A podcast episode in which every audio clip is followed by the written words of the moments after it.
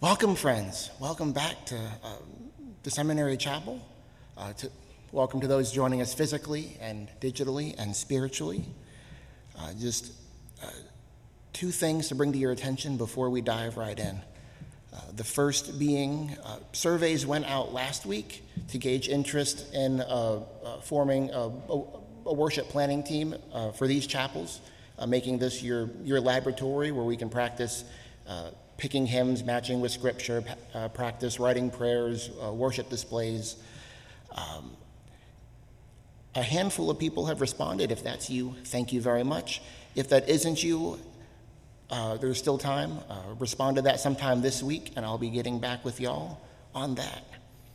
And uh, a note uh, if you're one of those who prefer the hard copy, note that we are going to be juggling two hymnals today. Make sure you have those on hand. Um, anything else y'all need to uh, bring to our attention before we begin?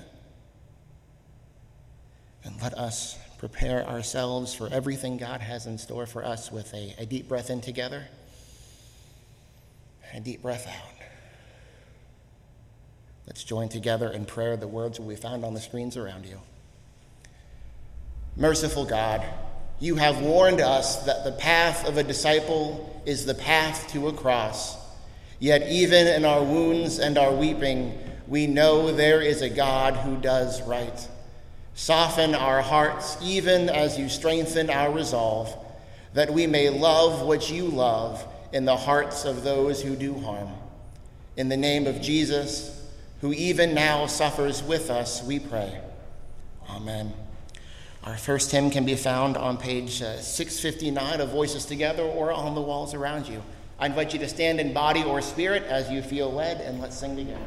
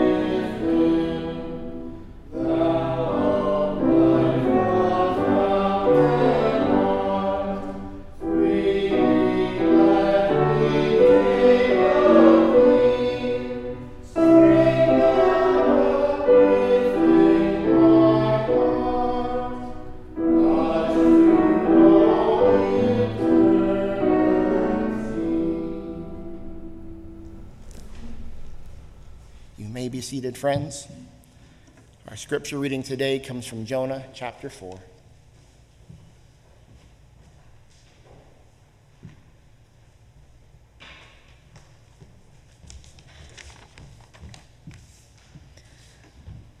But this was very displeasing to Jonah, and he became angry. He prayed to the Lord and said, O Lord, is not this what I said while I was still in my own country?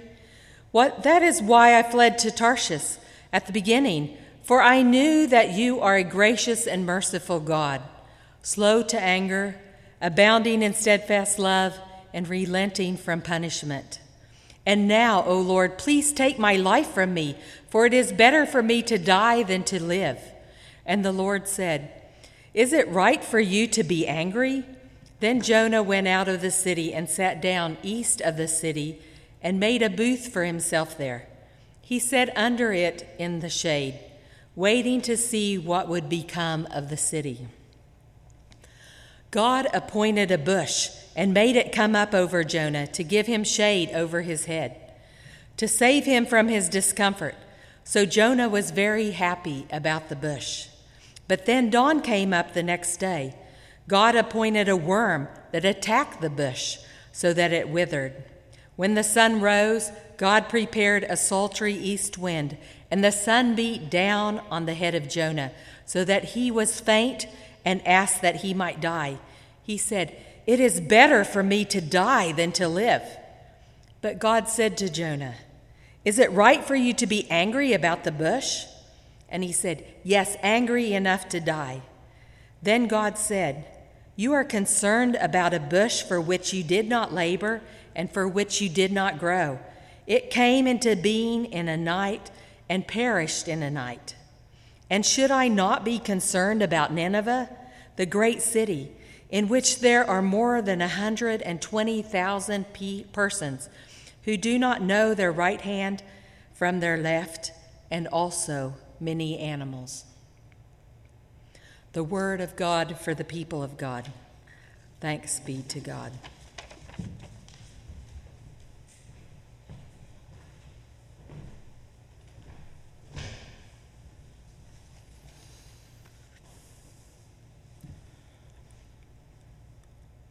A large part of the ministry of a prophet is to live among those who need a prophetic voice. But more often than not, those who need to hear a prophetic voice are not the ones who are ready to hear it. To those of us called to prophetic ministry, which I believe is everyone in this room, this reality can be as invigorating as it is demoralizing. And so, how do we hold on to our righteousness while we live alongside the unrighteous without becoming self righteous in the process? To help us explore this question, I'd like to introduce you to a new friend, uh, a man named Anthony. Anthony Bewley was a second generation preacher in what was then called the Methodist Episcopal Church. He was born down in Tennessee in 1804, and he served as a circuit rider for five years there in, in parts of Virginia as part of the Holston Conference. He got married, settled down, quit preaching, and started a family in 1834.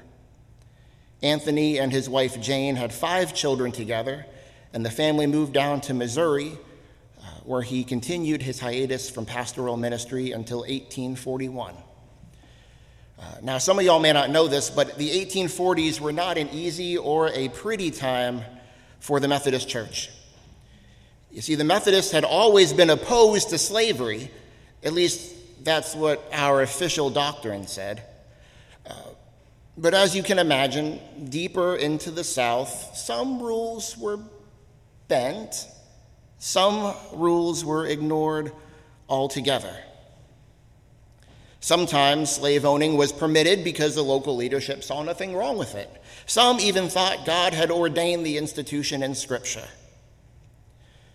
Others, including the founding bishop of the Methodist Church, Francis Asbury, were known not to approve of slavery, but also not to preach those particular anti slavery doctrines in the South, for fear that slave owners might stop hearing preaching altogether and lose their souls, or that Methodist preachers will no longer be permitted to preach to their slaves. Now, whether these rules were bent out of hate or bent out of love, for the sake of convenience or for the sake of patience, The tension soon reached a boiling point, and the Southern Conferences disaffiliated in 1844 to form the Methodist Episcopal Church South. All that to say, this was not an easy time to be a Methodist or a pastor, let alone a man with a family, especially in a state like Missouri. The Methodists in Missouri voted to disaffiliate and join the new pro slavery Southern denomination. And his colleagues always considered Anthony Bewley to be a little weak on the evils of slavery, but the, the Tennessee boy decided to stay with the mother church. After which he was sent to minister, to preach, and to start churches for the northern anti slavery denomination in places like Arkansas, North Texas, and Missouri before finally being sent to start a mission in Fort, Fort Worth, Texas in 1858. We don't know how strongly Anthony preached anti slavery doctrines during his travels in the South, but I figure if he was brave enough to preach anything down there as a minister from the Northern Church, he was probably brave enough to get away with what he felt he could get away with. Nevertheless, letters and began to circulate, and rumors began to spread like pre- that preachers like Anthony and maybe Anthony himself were traveling through Texas, poisoning wells and burning down homes in abolitionist zeal. It was 1858, after all. Bleeding Kansas and John Brown's massacres were national news. Brown's raid on Harper's Ferry would come in mere months. And somewhere up in heaven, my AP US history teacher is smiling on me for remembering that. It wasn't such a far fetched idea that northern agitators might set about these dastardly deeds.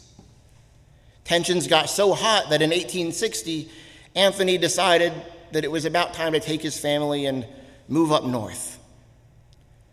Just like Jacob crossing into Esau's territory, Anthony traveled separately from his family for their safety and for his, but sadly they were never reunited. Vigilante mobs were formed to hunt him and other supposed abolitionists down, and Anthony was captured in Missouri on September 3rd of that year. He was taken back to Fort Worth to stand trial, and on the way, he wrote a final letter to his family, which included the line Even now, I know there is a God that doeth right. Anthony never got his trial. On September 13th, the same day he was handed over to the Fort Worth jail, a lynch mob broke him out and hung him on a tree.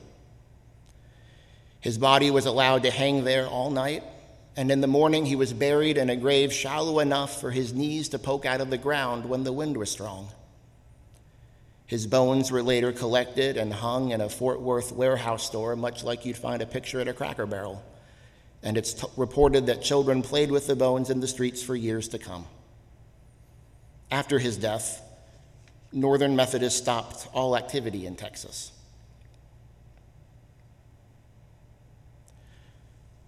When we come across someone like Anthony Bewley, we're faced with a question Why? Why did he do it? Especially with a family, especially when he knew what the likely outcome would be. Why would he do something like that?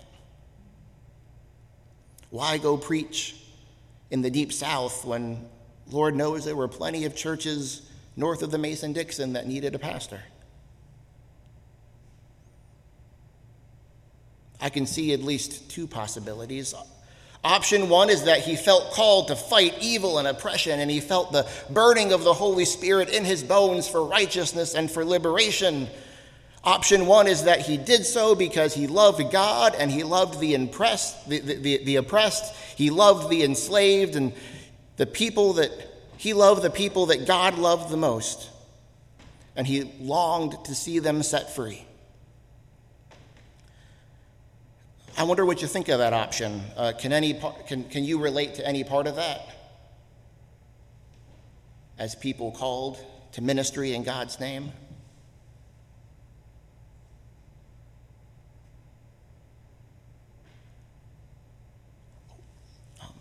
I don't ask rhetorical questions. So when I ask a question, you could feel free to answer.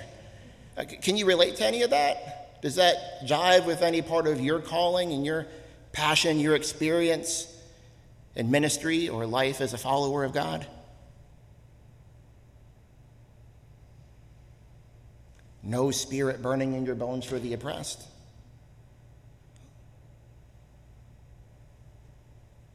Just quiet today. I'll assume that there is. I certainly think that the prophet Jonah could relate to this motivation, and he shows us the potential pitfalls of prophetic ministry. Jonah gets a rap for being a grumpy fella, but Jonah had a lot of love in his heart. Jonah loved his people. Jonah loved his people. Jonah loved his people, the oppressed, so much that when God called him, he ran the other way.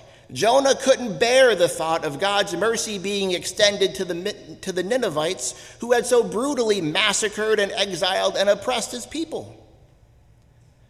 Perhaps Jonah thought that God's attention and efforts were better spent binding up the wounds and the broken hearts of God's own covenant people. Perhaps Jonah thought God needed to pay more attention and be more generous with the faithful and the weak and the people that God had actually promised to love and to care for. There was more than, an, more than enough need for a prophet in Judah. So why waste one on the Ninevites? Am I the only one to have entertained similar thoughts in my own life? Or is some of that resonating with y'all?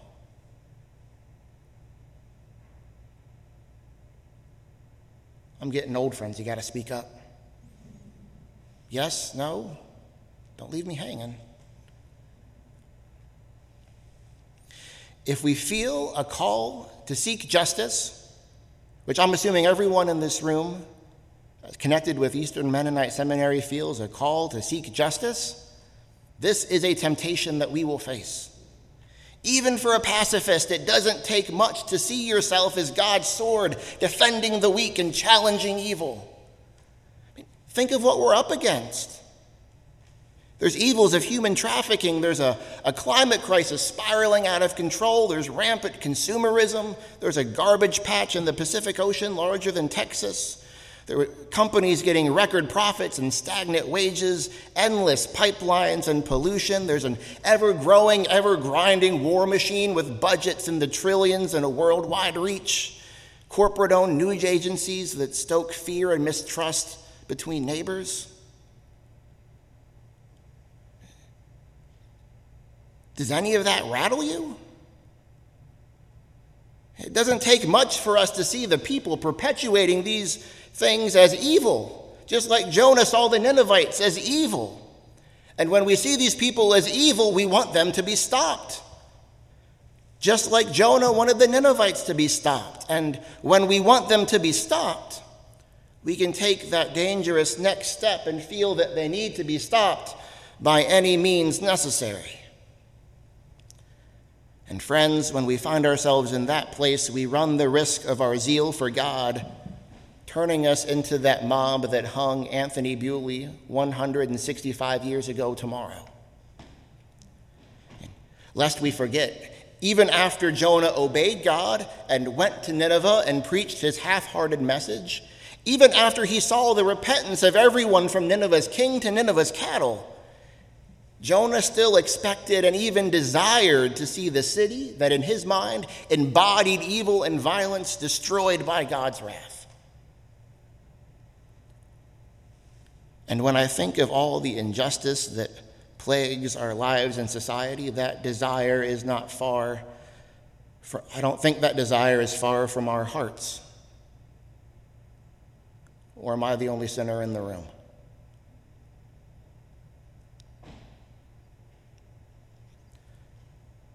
Luckily, there is a second possible explanation for why someone like Anthony Bewley ministered how and where and to whom he did.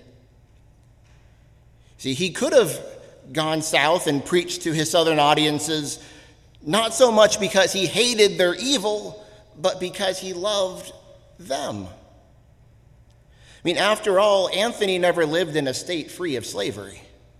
He was born in Tennessee. He lived and worked in the South for his entire life.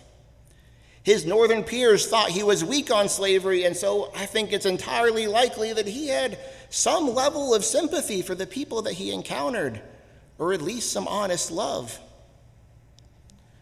When Anthony rode into a new town or stopped off at some home or settlement to rest or to preach, he probably saw himself in the people that he was preaching to.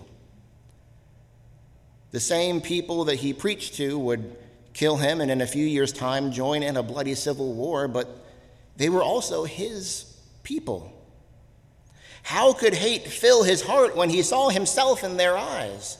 How could he long for their destruction, either at his hand or at God's? He couldn't. The unrighteous fight against their enemies, but the righteous don't have enemies. They know that they only struggle with their siblings.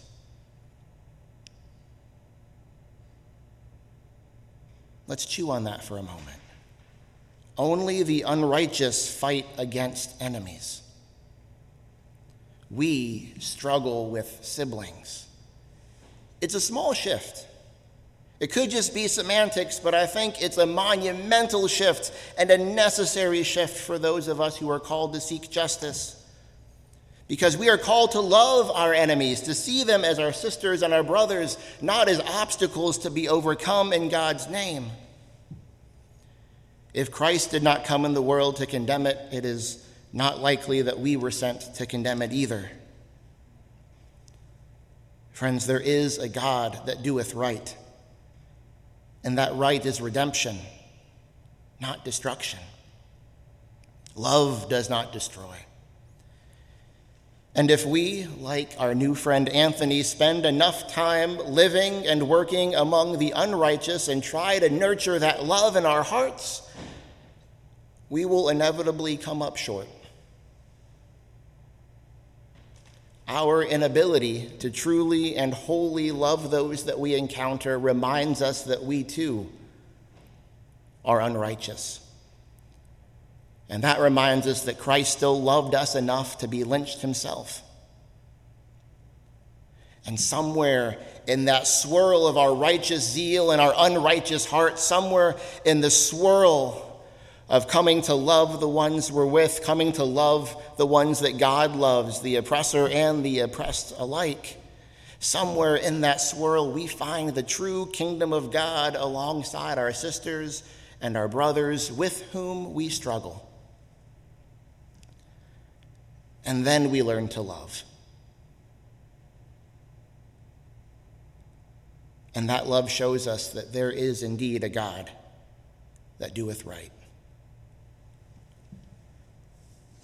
And for the God that brings us together and teaches us to love one another, I say thanks be to God and amen.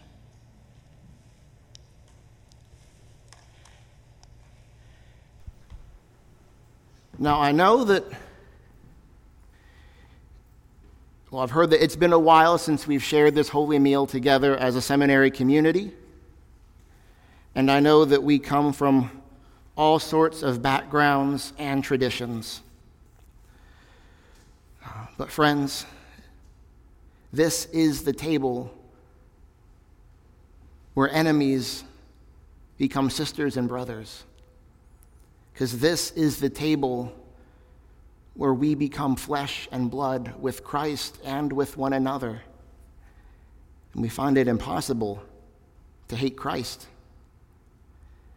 In this meal, as we offer up our thanksgiving to God, God imbues this bread and this cup with the very presence of Christ. And as we share it together, we receive all the peace, the power, and the love we need to do the hard work of loving ourselves and everyone else just like God loves us. Um, this table is small, but it extends north and south, east and west, all around the world where God's people gather together for prayer and for praise. And most importantly, this is not Eastern Mennonites' table. Uh, It's not Brett's table.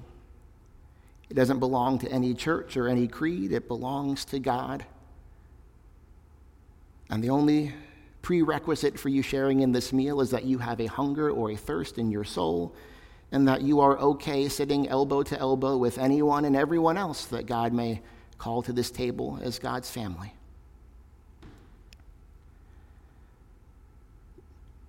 Knowing that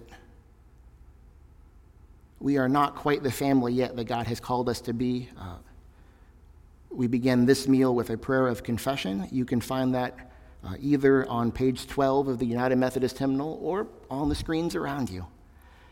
Let's uh, take another deep breath together.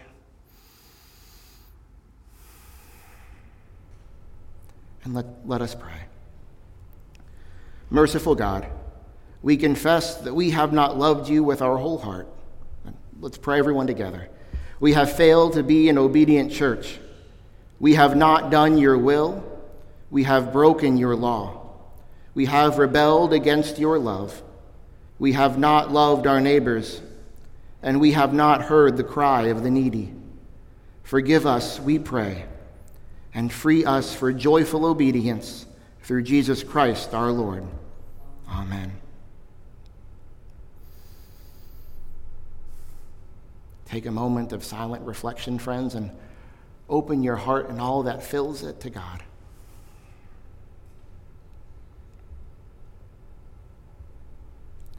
Hear the good news. Christ died for us while we were yet sinners, and that proves God's love toward us. In the name of Jesus Christ, friends, you are forgiven. In the name of Jesus Christ, you are forgiven. Glory to God. Amen. I invite you to take a few moments to stand up to exchange signs of forgiveness, peace, reconciliation, and love with those in this room.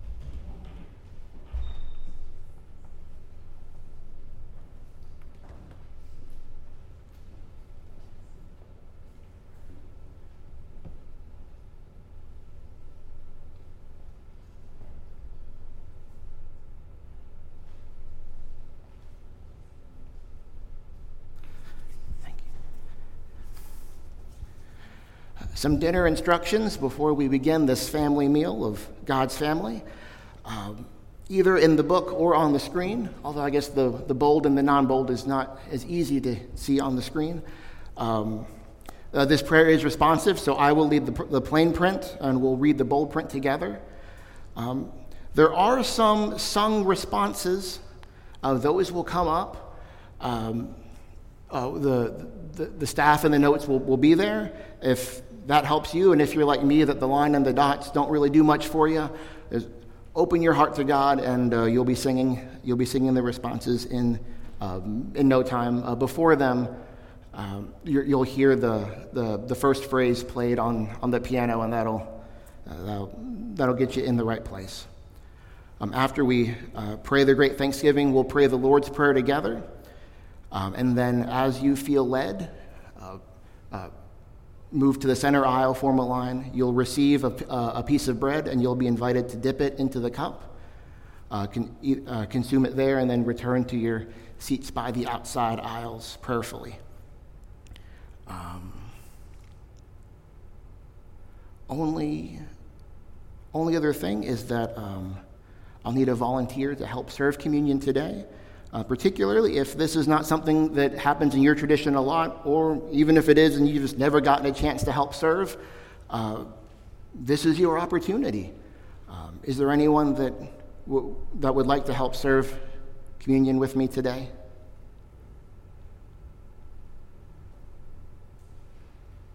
Uh, you, you, don't have to come up now. I just wanted to, to get a volunteer. I'll, I'll, I'll call you up when it's time, but thank you. All right, friends. The Lord be with you. Lift up your hearts. Let us give thanks to the Lord our God. It is a right and a good and a joyful thing, always and everywhere, to give thanks to you, eternal God, creator of heaven and earth. You formed us from the dust of the earth. You made us with your own hands. You made us for you and for one another. And when our love failed and we fled from you and from one another, your love for us remained steadfast. You called us back to you and to community, and you welcomed us back with a loving heart and with open arms. And so, with your people here on earth and all the company of heaven, we praise your name and join their unending hymn.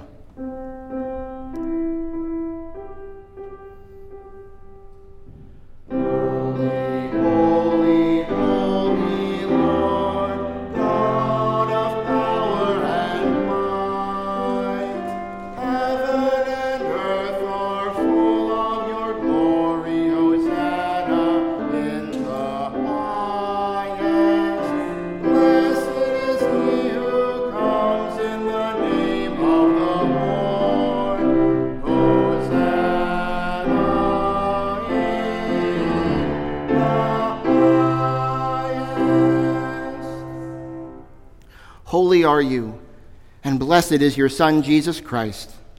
He came to us as one of our own. He came to us as a stranger and loved us. He pulled us back to you and to one another. He formed a new community of the righteous and the unrighteous, the welcomed and the outcast. He healed the sick. He raised the dead. He ate with sinners, and he reminded us all of our place in your family. By the baptism of his suffering, death, and resurrection, you gave birth to your church. You delivered us from the slavery of sin and death and made with us a new covenant by water and the Spirit. On the night which he gave himself up for us, Christ took bread, gave thanks to you, Lord, broke the bread, and gave it to his disciples, saying, Take and eat. This is my body, which is given for you. Do this in remembrance of me. And when the supper was over, he took the cup, gave thanks to you, Lord, and gave it to his disciples, saying, Drink from this, all of you. This is my blood of the new covenant, which is poured out for you and for many for the forgiveness of sins. Do this as often as you drink it in remembrance of me. And so, in remembrance of these, your mighty acts in Jesus Christ, we offer ourselves in praise and thanksgiving as a holy and living sacrifice in union with Christ's offering for us as we proclaim the mystery of faith.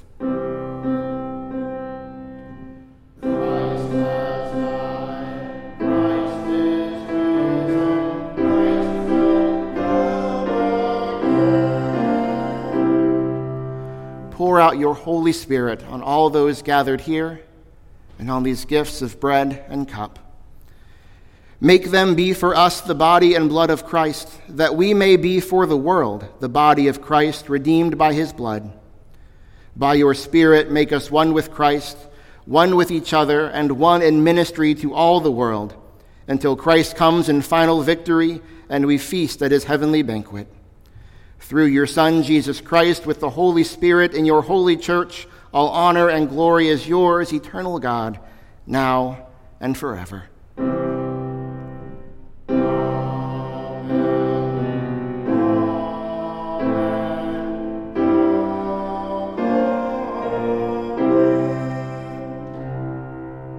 And friends, with the confidence of beloved children of God, let us pray as Christ taught us.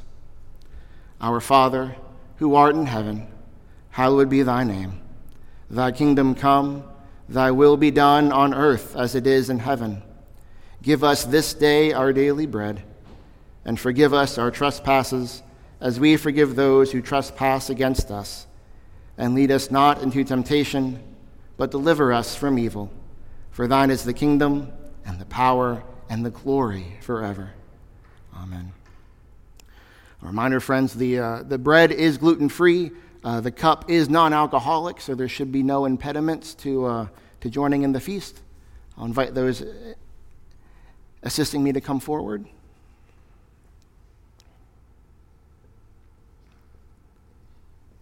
And uh, just uh, uh, right here. And uh, all may, none must, but if your spirit has a hunger or thirst, come and receive that which God has prepared for you.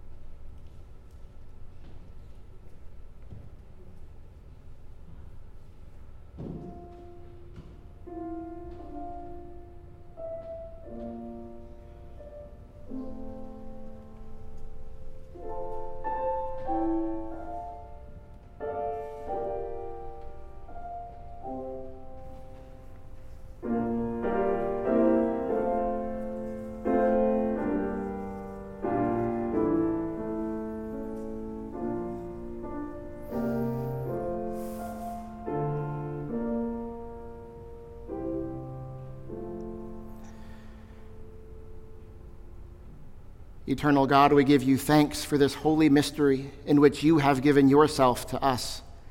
Grant that we may go out in the world in the strength of your Spirit to give ourselves for others in the name of Jesus Christ our Lord. Amen.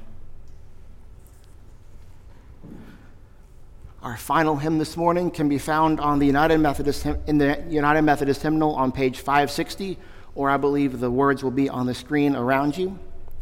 Let's uh, stand in body or spirit as you're feeling led and comfortable, and, and let's sing together.